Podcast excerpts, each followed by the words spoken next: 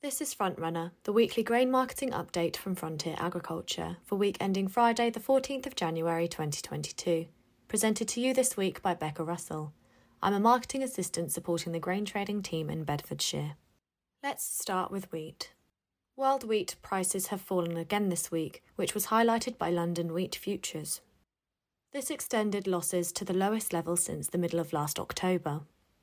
Paris wheat futures have led the way down with increasing concerns that the EU export pace is falling behind where it needs to be to meet export estimates.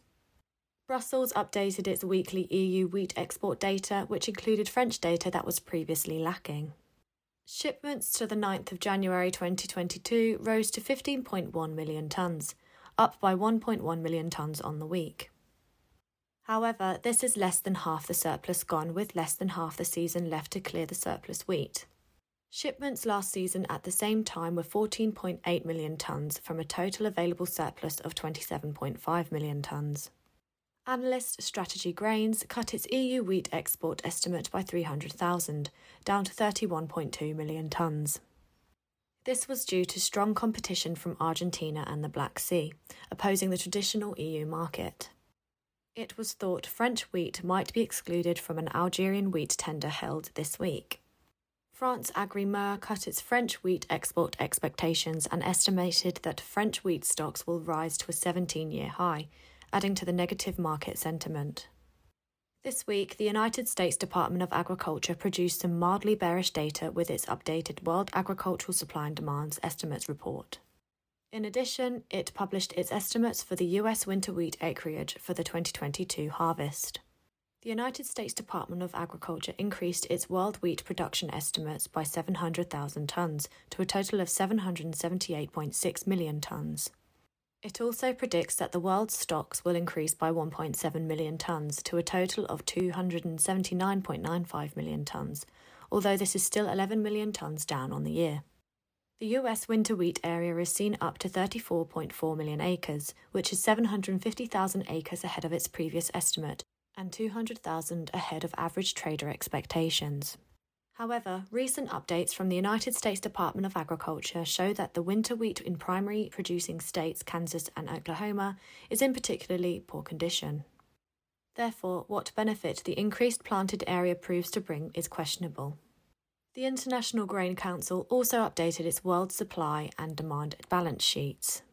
It noted a larger increase in world production to 781 million tonnes.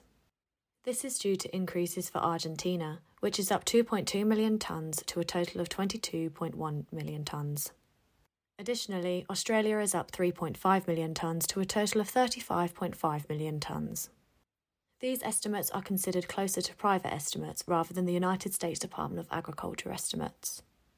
The private estimated figures are 20.5 million tonnes for Argentina, which is up just 500,000 tonnes. Australia has a figure of 34 million tonnes, which is unchanged on last month. There are some bullish production estimates from South America this week, where heat and drought has caused some irreversible damage to young corn crops. On Wednesday, the United States Department of Agriculture reflected on these adverse weather conditions and made cuts for Brazil, which they placed down 3 million tonnes to a total of 115 million tonnes, and Argentina down 500,000 tonnes to a total of 54 million tonnes. Overall, the United States Department of Agriculture cut world production by 1.7 million tonnes, with South America losses offset partly by gains for Ukraine, which is up 2 million tonnes to a total of 42 million tonnes, and the US, which is up 1.3 million tonnes to a total of 384 million tonnes. World end stocks are gauged as 2.5 million tonnes lower than previously estimated at the total of 303 million tonnes. However, the Rosario Grain Exchange sees significant crop damage because of 45 degrees temperatures and little to no rain for a month seen in some areas of Argentina. As a result, it cut its corn crop estimate to 48 million tonnes from its previous estimate of 56 million tonnes. Argentina is the world's second largest corn exporter, but despite these production losses, corn futures fell on the back of the forecasted heavy rain, which is expected to benefit the suffering crops. Moving on to barley now. Old crop feed barley values were once again under pressure on the week, although losses were limited considering those seen in global wheat markets. Demand for old crop feed barley remains sufficient to support the volume of grain being sold ex farm. With premiums at circa 80 to 90 pounds per tonne for malting barley depending on location, farmers remain focused on securing as much of this premium as possible where stocks left on farm are suitable for spring barley. Demand for old crop malting barley remains strong, particularly in the South and East Anglia. As a result, feed barley is trading at parity with wheat in the southwest and circa 3 to 5 pound discount in East Anglia.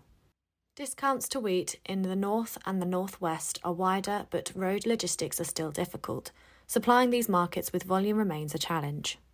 New crop conversations remain limited at this stage of the season, although compounders are considering making a start to crop 2022 purchasing buoyed by the recent drop in wheat futures.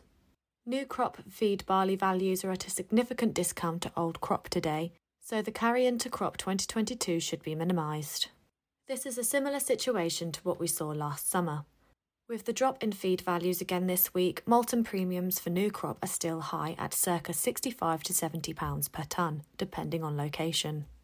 Now let's turn our attention to what's been happening with oilseed rape this week. Domestic old crop rapeseed prices have eased a little this week, with the key Liverpool crush market currently trading at £25 per tonne below the levels at the opening on Monday. Prices are still around £65 per tonne higher than at the start of last month, when sterling was almost 3% lower against the euro. The recent firmness in sterling, looked at in isolation, has made imported seed into the UK cheaper by almost £20 per tonne over this same period. The bumper Australian crop is helping to fill the hole in European supply left by Canada. Imports are also seen from some unusual sources, including from the record crops seen in Paraguay and Uruguay. However, the trade flows out of Ukraine, a traditional supplier of rapeseed, into Europe are not as expected. In the first half of this marketing year, its overall volume of shipments was up 11%, but 11% down into Europe, with sales to Bangladesh, Pakistan, and UAE all sharply higher. New crop rapeseed prices have been more resilient, with only a £10 decrease this week. The shortage of rapeseed in the world this season has been well discussed and understood, but for most producers, it is more important to understand the dynamics of 2022 to 2023 marketing season. At this early stage, the various oilseeds within the global complex are showing more signs of moving in unison. Dry weather in South America is causing growing concerns over potential soybean production numbers, which is putting more pressure on the US to continue to export in volume. The knock on implication of this is that the market will need a significant expansion in US soybean acres this spring, and the only way to achieve this is for prices to stay high. Wednesday's United States Department of Agriculture report detailed its view on the world's agricultural commodities supply and demands positions and put some numbers on the current situation.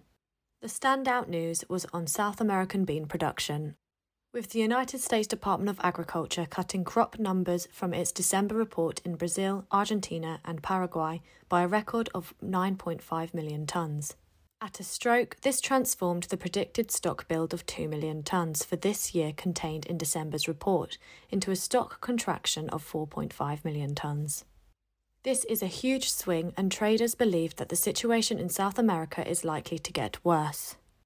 The only crumb of comfort in the report for the world's rapeseed crushers came in the form of Australian production, which was pegged at 5.5 million tonnes. Although this figure is still 1 to 1.5 million tonnes less than most trade estimates. And finally, I'm going to finish this report by taking a look at the fertiliser market. CF Fertilisers issued new pricing terms for AN early this week.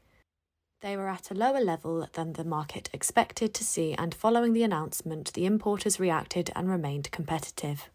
It is thought that these offers are likely to be short lived depending on demand. There's also been a slight softening of global urea prices, but physical stock for domestic use is still in tight supply, with very few cargoes arriving, if any at all. The gas market remains volatile but has levelled out slightly since the peak in December 2021. Prices in January 2022 are ranging between £1.70 to £2.40 per therm, with today's value at £2.22 per therm at the time of writing. Today's gas price is still higher than the level we saw when fertiliser plants were switched off for production last year, and nitrogen supply in the UK market will continue to remain tight. There was limited trading this week for UAN as the market has awaited some direction. Demand is expected to increase once we get into the usage period and when a true picture emerges of how winter crops look heading into the early part of the spring. Shippers and distributors of UAN remain cautious in the short term about committing to any new UK landed volumes without the full extent of any remaining market clarity. For PKs, we have seen a rise in MOP, TSP, and DAP prices in the UK post Christmas, but demand still remains slow at these high prices. Product supply and logistics will continue to be a challenge, so the advice remains to cover your fertiliser requirements to have product on farm in time for the usage period. This was Frontrunner for week ending the 14th of January 2022. If you'd like advice on grain marketing, get in touch with us directly or speak to your local Frontier farm trader. All Frontier customers have access to live market pricing and online grain trading in the MyFarm farm management platform.